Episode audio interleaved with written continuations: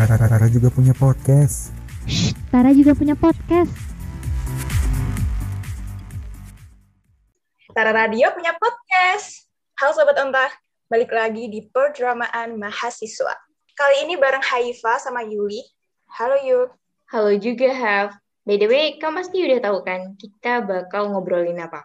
Kalau belum tahu, lihat judulnya dong. Kalau males, udah dengerin aja. Ya pastinya udah dong.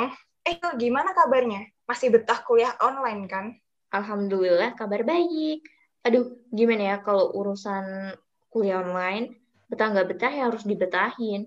Tapi ngomongin tentang online, apalagi untuk aku yang masih angkatan 2020 dan perdana banget jadi maba itu kayak masih kaget-kagetan gitu. Kalau untuk Haifa sendiri gimana? Eh, by the way, kabar Haifa gimana sih? Kabarku sih alhamdulillah baik ya. Karena pastinya kan harus always happy and healthy. Um, kamu angkatan 2020 ya? Berarti belum ngerasain belajar di kampus sama sekali. Kalau kan hmm, angkatan 2019, jadi bisa dibilang aku udah mahasiswa amfibi gitu. Udah setengah online, setengah offline. Udah kerasa belum sih yuk perbedaan kuliah sama SMA? Secara nih, kamu kan baru kuliah uh, daring kayak gitu. Nah itu lagi, kerasa banget sih perbedaannya. Uh, sepertinya diriku ini perlu adaptasi sama dunia permahasiswaan sekarang ini. Jujur, ngerasain yang namanya perdana jadi mahasiswa tuh kaget banget. Yang mulai dari tugas numpuk kayak gunung, terus kayak ngerasa waktu kesita banget. Jadi quality time atau waktu main tuh udah nggak ada susah. Iya, bener-bener ya. Kerasa banget gitu ya stresnya. Terus kamu kerasa nggak sih kalau di kuliah itu kayak apa ya, makin padat gitu loh Padahal matkulnya kan cuma berapa, nggak sampai 10. Nah, iya benar-benar, benar sekali.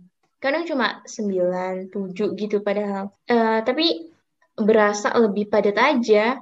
Ya, padahal matkul tuh dikit banget, beda sama SMA. Iya.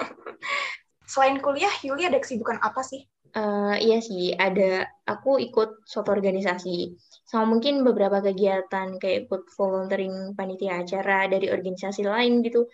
Uh, sekarang juga sibuk ngelarin proposal PKM. Oh ya, itu sih sama ngajar les juga di rumah. Wih, mantap betul ya. Keren banget. Tapi emang bener sih, mumpung di rumah ya, jadi gasin aja lah. Iya, yeah, bener. Cari uang jajan tambahan gitu. Bagus sih. Yuli keren banget anak-anak muda tuh emang harusnya kayak Yuli gini produktif. Ya tahu sendiri kan ya Yul ya. Bumi tuh lagi nggak baik-baik aja. Jadi jangan sampai lah kita manusianya juga ikut nggak baik-baik aja. Karena dengan di rumah itu gak bakal membatasi kita buat ngelakuin banyak hal bermanfaat. Kayak gitu. Oh ya Yul kamu ngerasa kaget nggak sih selama kuliah ini dari karakter dosen temen terus pola belajar gitu? Kayak uh, kamu merasa beda nggak sih dari waktu SMA? Hmm, iya ya, beda banget sih pasti. Mungkin apa ya di awal tuh bisa dibilang penuh air mata. Setelah ujian itu uh, nangis, terus habis matkul yang benar-benar susah ya nangis, ya gitulah pokoknya. So cry cry gitu ya. bener, bener. Tapi emang sih kayak di dunia perkuliahan tuh fasenya lucu banget. Kayak semester satu, itu masa di mana kita harus adaptasi ya kayak kenalan sama temen, kenalan sama kampus, kenalan sama dosen gitu. Terus kalau masa-masa stresnya itu biasanya di semester 3 karena di fase ini tuh mulai kita kayak uh, ngerasa salah jurusan gitu. Karena kan semester 3 baru kelihatan tuh kita belajar apa. Kalau masa-masa gilanya yang paling menggila itu di semester akhir, akhir sih pasti. Aduh aduh kelihatannya aku perlu prepare nih buat persiapan masuk semester 3. Uh, eh, tapi tapi terus kalau Haifa sendiri first impression atau kesan pertama uh, pas awal kuliah itu gimana sih? Kalau dulu first impressionku itu kalau tentang kuliah ya, aku rasa kayak jadi orang gede aja gitu.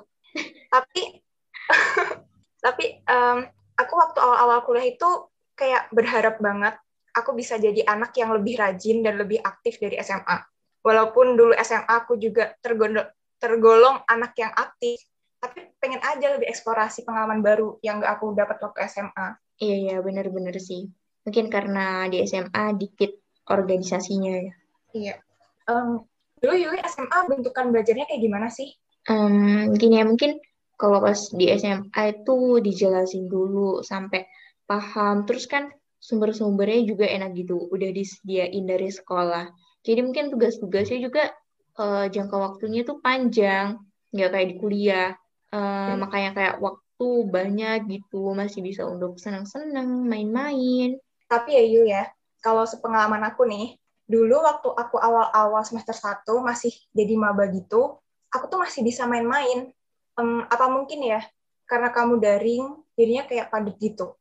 Tapi emang bener sih kalau dipikir-pikir, kesannya di kuliah itu lebih banyak tekanannya daripada waktu kita di SMA. Apa karena kita makin tua aja ya? Aduh, udah tua ini kita ceritanya uh, itu lagi sih mungkin menjadi pertanyaan besar bagi ya mahasiswa-mahasiswa yang lain juga. Kadang sampai ada yang bilang udah di tengah-tengah kok ngerasa salah jurusan hanya karena stres dan sebagainya lah itu. Bener-bener. Tapi kamu terlalu dini kelihatannya. Kalau semester satu sama semester sama semester dua kamu udah sadar, nggak seru.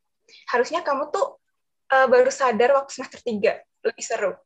Kayak udah, aduh aku udah mau setengahnya baru sadar kok aku milih jurusan ini sih kayak gitu harusnya biar lebih seru yo lah iya seharusnya sih gitu tapi apa ya pas awal-awal semester satu itu saking mungkin teman-teman lain ya pada bukan teman lain juga sih termasuk aku juga gitu. Kayak ngerasa stres banget karena belum adaptasi itu mungkin ya. Sampai sering banget upload uh, snap-snap WA, story-story gitu yang isinya ngeluh. Bahkan ada jokes yang sampai pengen nikah gitu. Lucu ya masih semester satu udah nyerah duluan.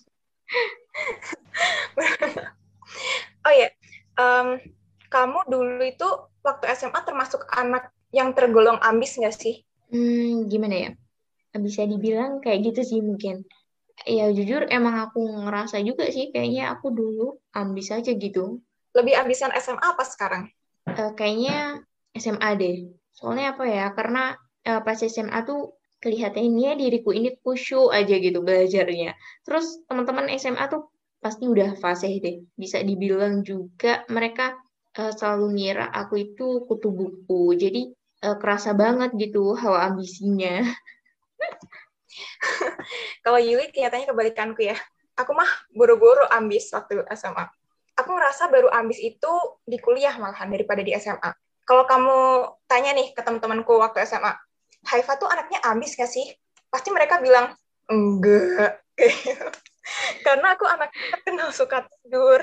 Dapat guru killer pun, aku tetap kayak masih bisa gitu loh, bobok dengan santai. Gitu. Tanda kutip nih, yuk. Aku masih anak uh, tipe anak yang respect guru ya. Jadinya aku nggak pernah ngomongin jeleknya guru di belakang kayak gitu. Mm-hmm. Tapi aku sebabnya aku tuh ingin mempertahankan mataku biar stay biar selalu apa ya selalu melek gitu di sepanjang pelajarannya tapi ya gimana kalau udah ngantuk berat itu kayak ya udahlah meremin aja kayak gitu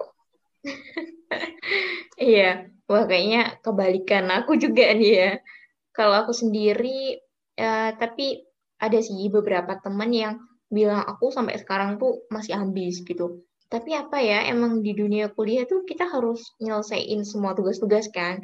Terus ya emang materinya padat gitu, jamnya lebih padat juga.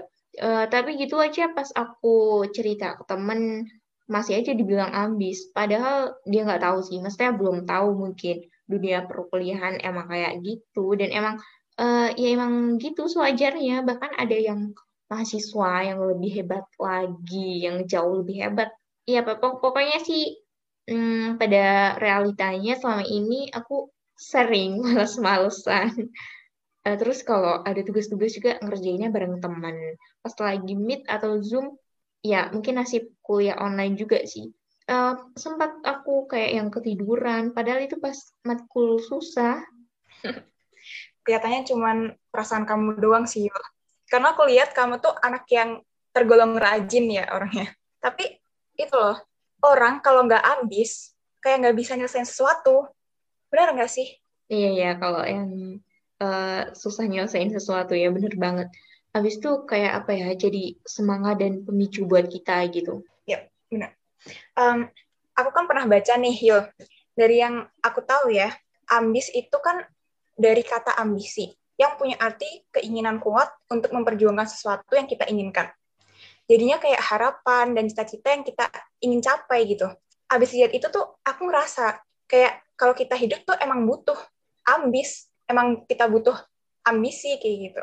Hmm, Oke, benar-benar. Kalau ngomongin soal ambis nih, dari tadi kan kita udah bahas ambis. Itu kalau menurut Haifa, baik nggak sih orang-orang ambis yang termasuk aku yang waktu SMA, yang terkenal ambisinya gitu.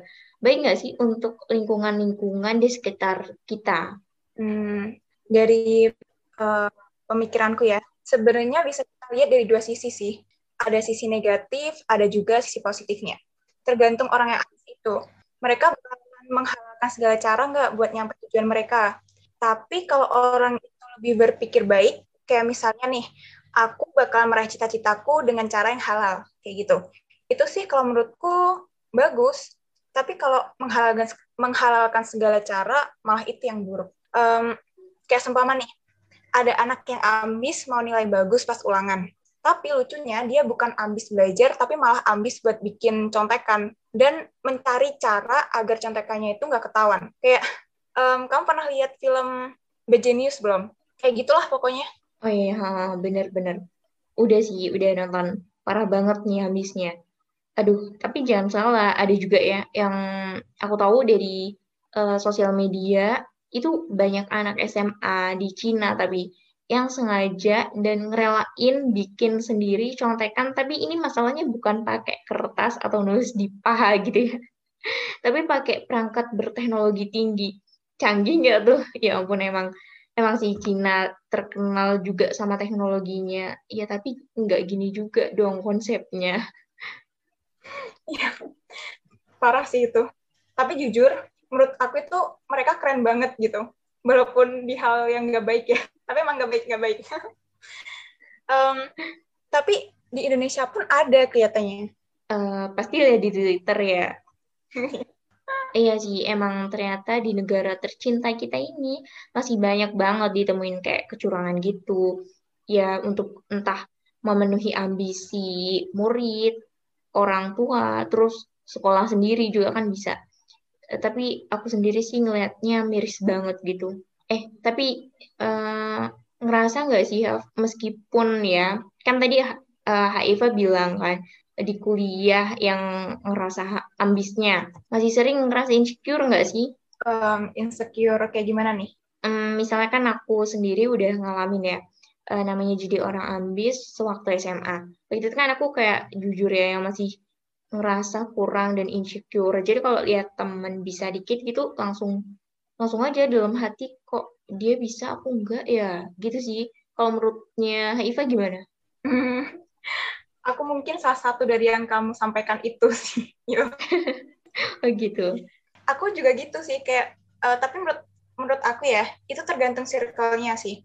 Kalau temennya pada ambis, kita kayak ngikut ambis. Terus um, kalau menurutku ya itu fine-fine aja kayak gitu. Ya namanya juga termotivasi untuk melakukan hal baik insecure di awal tuh nggak apa-apa. Emang kita tuh kadang suka butuh kayak sentilan gitu sebelum bergerak. Nah, bener banget nih. Jadi kayak insecure tuh jadi motivasi buat kita maju. Kadang memang perlu insecure sih, tapi ya harus sesuai kadarnya aja, jangan kayak berlebihan. Nanti ujung-ujungnya kayak terlalu memaksakan diri dan kurang bersyukur gitu, ya nggak? Yap, bener banget. Dan memang setiap orang tuh kayak punya waktunya sendiri-sendiri gitu loh buat ambis. Karena yang tahu kemampuan diri itu kan diri sendiri.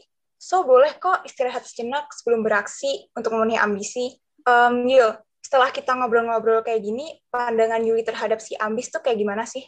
Oke, uh, oke. Okay, okay.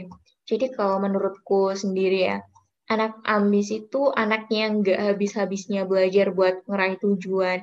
Ya meskipun dengan cara apa pun, mau begadang dan gak makan pun tetap dilakuin, terus biasanya punya sifat yang pantang menyerah, selalu berusaha dan pastinya pekerja keras. Intinya anak ambis itu nggak semua dan nggak selalu anak yang sombong, egois, dan pengen menang sendiri sih. um, coba aku simpulkan kali ya. Jadi teman-teman, Yuli juga, okay. jangan stereotip kalau anak ambis itu terlalu berlebihan Karena aslinya kita hidup tuh emang harus banget punya ambis, punya ambisi sih lebih tepatnya. Malah kamu kayak ngapain hidup kalau nggak ada ambisi? Karena saat kita ada masalah pun, pasti kita ada ambisi buat nyelesainnya. Pokoknya jangan sampai deh ambisi itu membuat kita berbuat buruk. Tapi malah sebaliknya, jadilah si ambis untuk hal yang baik. Oke, itu aja dari Haifa dan Yuli. See you di Onta, obrolan Tara.